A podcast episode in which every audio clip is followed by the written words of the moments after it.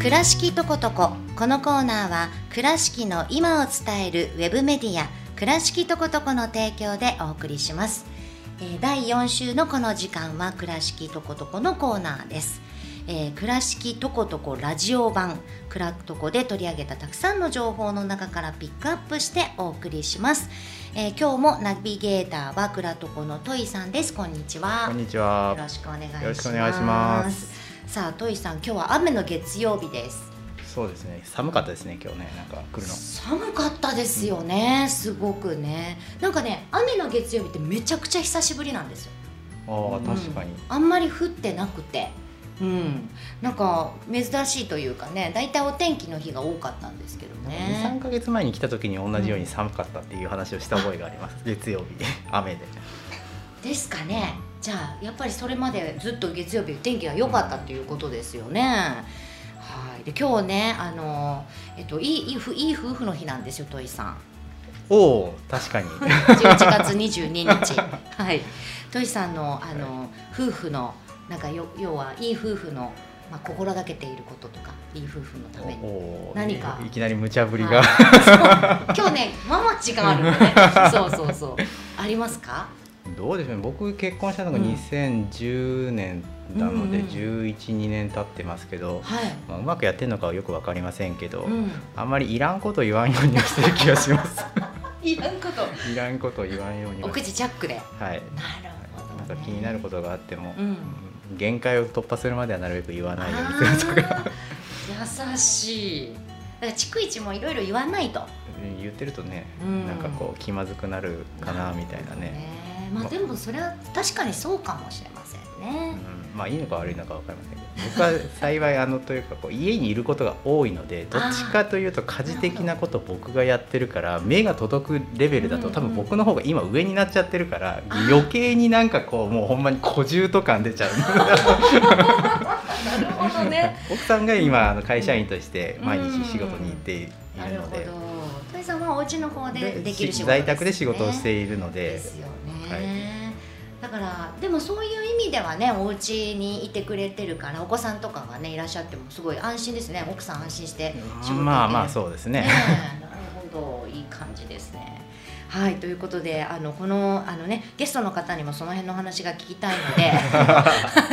あのご紹介お願いします。えー、と今日はですね、えっと、社会福祉協倉敷市社会福祉協協議会の、うん。えっと、松岡武さんにお越しいただきました、うん。えっと、ご近所パントリープロジェクトという、まあ、あのこの12年ぐらい、まあ、特にあのコロナの絡みもあって生活困窮者というのが、まあ、結構ピックアップされてきて、うんでまあ、その対策というかそれに対する取り組みのアプローチに対する、まあ、一つのアプローチとしてこういうことを、まあ、今年になって始めたというところで、うんまあ、ちょっと社社協さんあの僕もあの 3, 3年前の災害の時以来結構こういろいろお付き合いが多いものでなんすねうんうんなので、まあ、ちょっとそういうのを知ったので、えーお越しいただきました。なるほど松岡さんこんにちは。はい、こんにちよはろ。しくお願いいたしまはす。い、お願いいたします。松岡さんもあの今日はいい夫婦の日はい、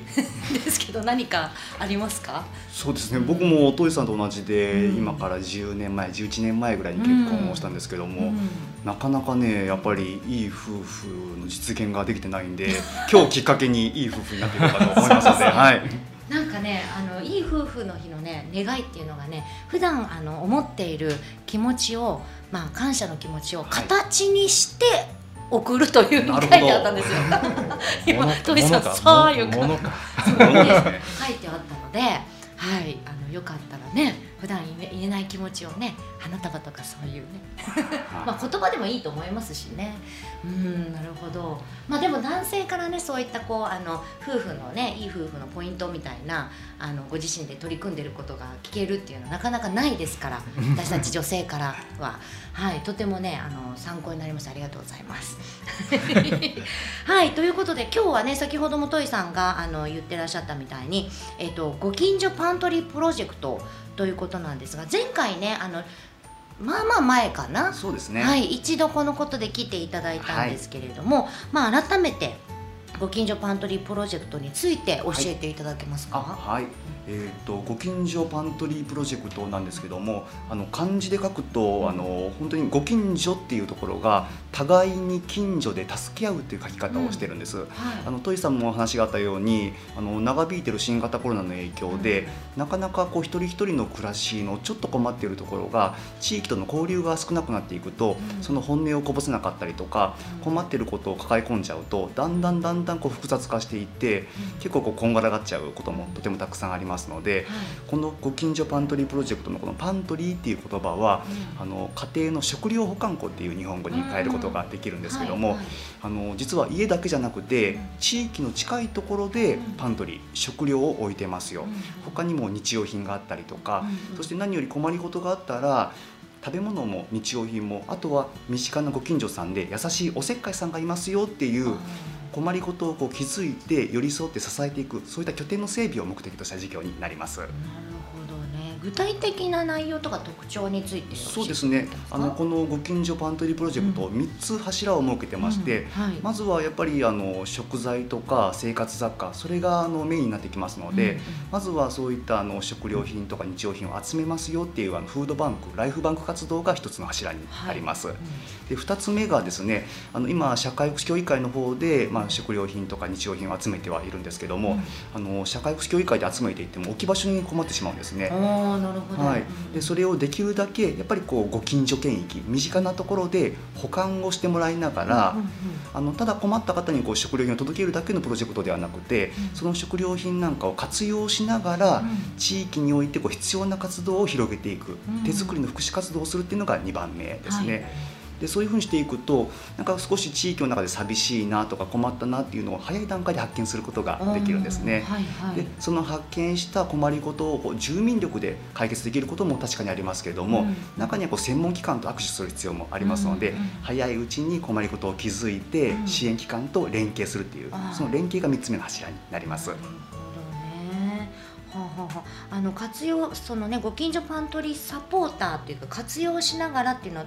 まあ、いわゆる子ども食堂とかそういうがそっちのそうですね。なりますか？結構ね今だんだんと拠点が増えてきて、うん、その数が今日数えたら66まで増えてたんです、はい、そうなんですねで66の活動は本当にねこうみんな違ってみんないい取り組みでして、うん、あの中には今おっしゃったみたいに、うん、あの最近野菜なんかの提供も増えてきたんです。で野菜をいただきました。であとはこのご近所パントリーからまた調味料なんかを活用して実は前から子ども食堂してみたかったんよ。そういった方々がの子ども食堂立ち上げられたりとか、で他にもやっぱり今地域で少しこうつながりが薄くなってるから、なんかこう地域の中であげるともらうっていうのを繰り返していくようなフードシェア会というイベントを毎月1回やったりとか、であとは本当に困っていらっしゃる方がなかなかこう自分たちの地域に出てきにくいっていうところもありますので、元気な私たちが困っている方に届けに行こうという訪問型をやっているところもあったりしますので。そのやり方もいろいろなんですね。そうなんです。はい、基本的にはもう地域の活動は自由にお願いしてます。なるほどね。で、あのまあさっきも言ったみたいにスタートしたばっかりの時にいろいろね、はい、お話はい、10ヶ月今経ちましたよね、はい、どんなですか？状況とか。そうですね。あの本当にありがたいことにこの活動をなんか知ってもらって賛同いただいた方から、うん、あの食料品を提供したいよっていうお声が、うん、やっぱりあの個人の方からも頂いてますし、うん、あとはこう団体の方とかそしてあの企業の方からのあのお力添えもありがたいですね。はい、でそういった食料品とか日用雑貨がどんどん今社協の方に集まってるのと、あとはもうこういういい取り組みを自分たちのご近所研究でもやっていきたいわっていう方でだんだんこう口伝えで広がってきて、でそのまあ拠点の整備が広がってきたという特徴もありますね。なるほどね。まあなんかあのどんどん構想ねあの広がってきつつあるということで、はい、なんか実際にもあの利用された方からのお話とか聞いたりとかしました？そうですね。あの僕もいろいろ拠点を回してもらう中で、うんうん、やっぱり実はあの地域の中で、やっぱり困っていることを本当はポロリとこぼしたい、うん、でもそういった場所が持てなくて実はずっと困っていることをもやもやしながら抱えてたんですよっていうような、まあ、一人暮らしの方だったりとかなんか若いお母さん方もそういった思いを持っている方が多かったですね。で今このパントリーの拠点なんかもあの子育て支援拠点の方々が結構応援してくれるケースが増えてきまして、でまあ、最初の入り口は食料品がもらえて助かるわという気持ちではあるんですけども、やっぱりその食料品をもらっったその先になんか少し自分がほっとするとか、誰かに本音をこぼせて安心したわっていう感じを覚える方も多いのでやっぱりなんかそういった地域の居場所ができましたという声はとても嬉しかったですね。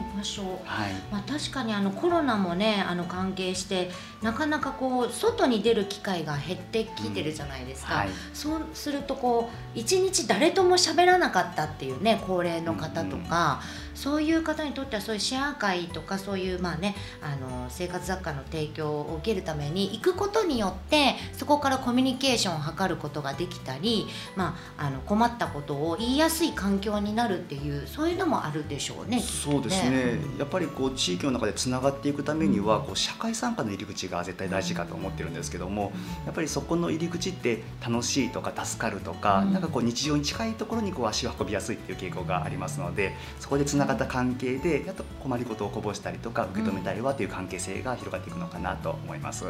確かにね自分一人で考えてもなかなかこう解決できないっ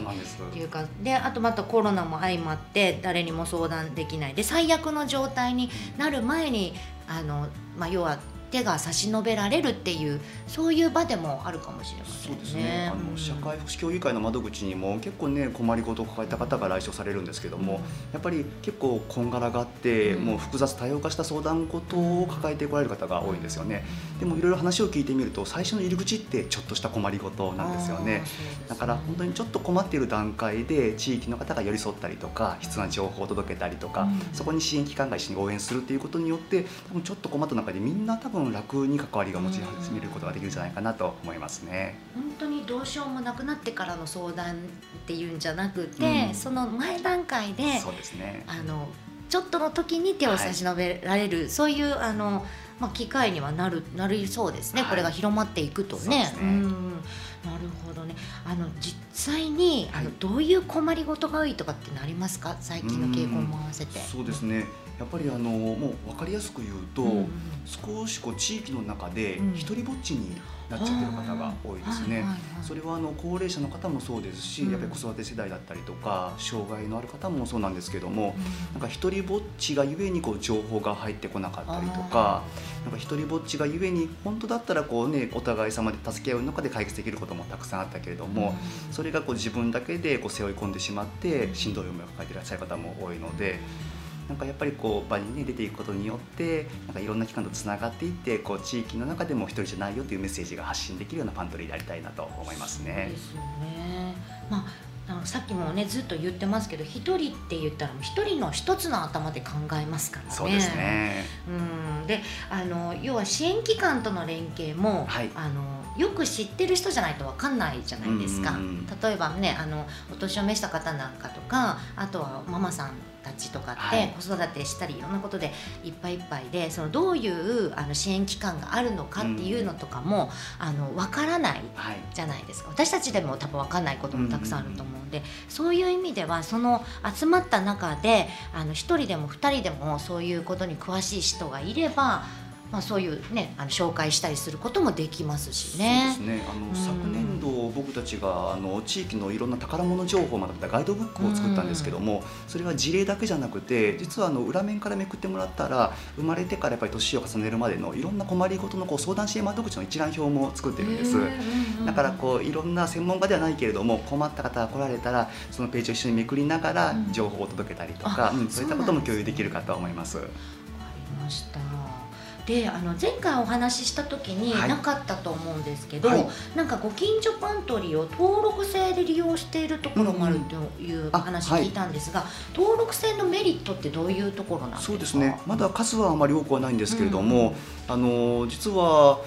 あの身近な人だからこそ、うん。自分の弱いところとかうん。困っていることを言いにくいわとか、うん。うん。で本当はこう誰にも会わずに困っている食料品を持って帰りたいわっていうニーズを抱えた方もいらっしゃるんです。で今あの何か所かのパントリーはもうそういった方とあの契約を結んで、うん。あの登録制にしながら、うん。もうお仕事が終わった後の自由な時間にあのボックスに鍵をかけてるんでその鍵を開けて持って帰ってもいいですよだったりとか、そういった工夫をされているところもありますね。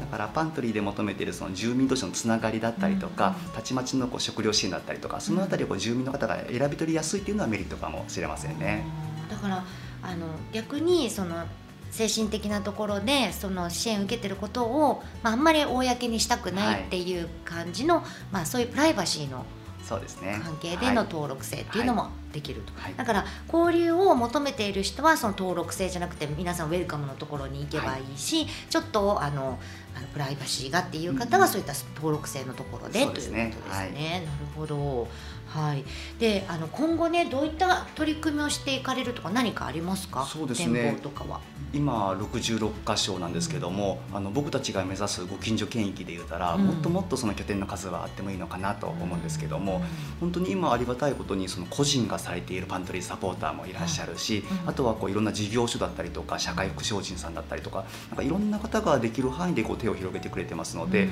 もっとまずはこの活動を知ってもらうことだったりとか、うんであとはこうパントリーのサポーター同士の横の連携もいるかなと思うんです。ううんちの食材まだ余ってるからこっちに流すよだったりとかなんか一緒にコラボしたら、うんなんかこの日は自分のところが空いてるけれども別の日にあっちに行ったらどうみたいな情報提供もできますのでなんかそれぞれがまたさらにこう握手をしながら連携を広げていきたいなと思っているところです。確かに横のつながりは大事かもしれませんね。はいなる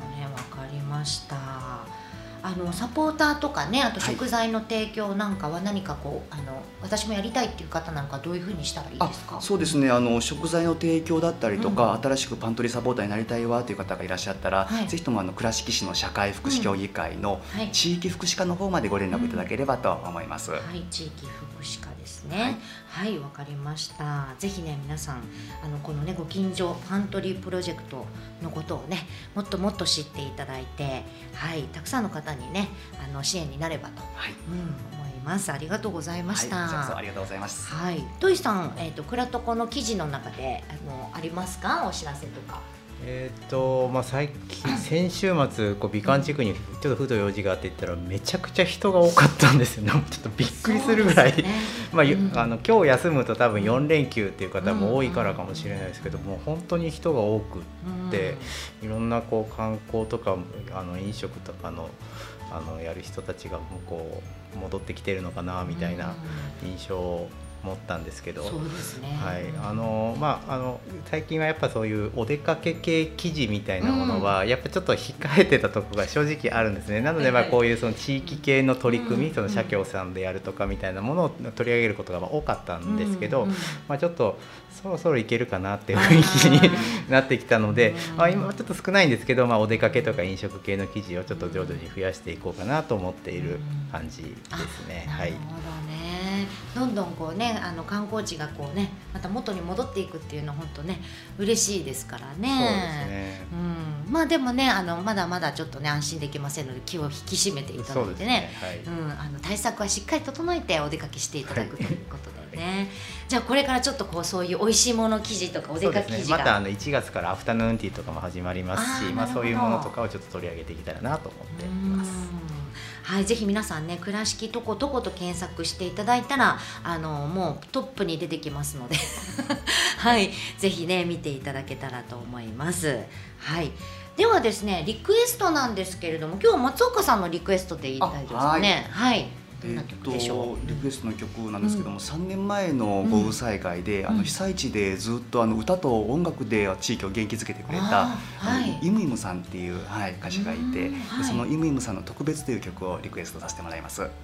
ほどわかりました。ではあの CM の後はいお送りしたいと思います、えー今日はトイさん松岡さんありがとうございました。ありがとうございました。倉敷とことここのコーナーは倉敷の今を伝えるウェブメディア倉敷とことこの提供でお送りしました。倉敷をもっと知っとこ食べとこ買っとこ遊んどこ見とこ。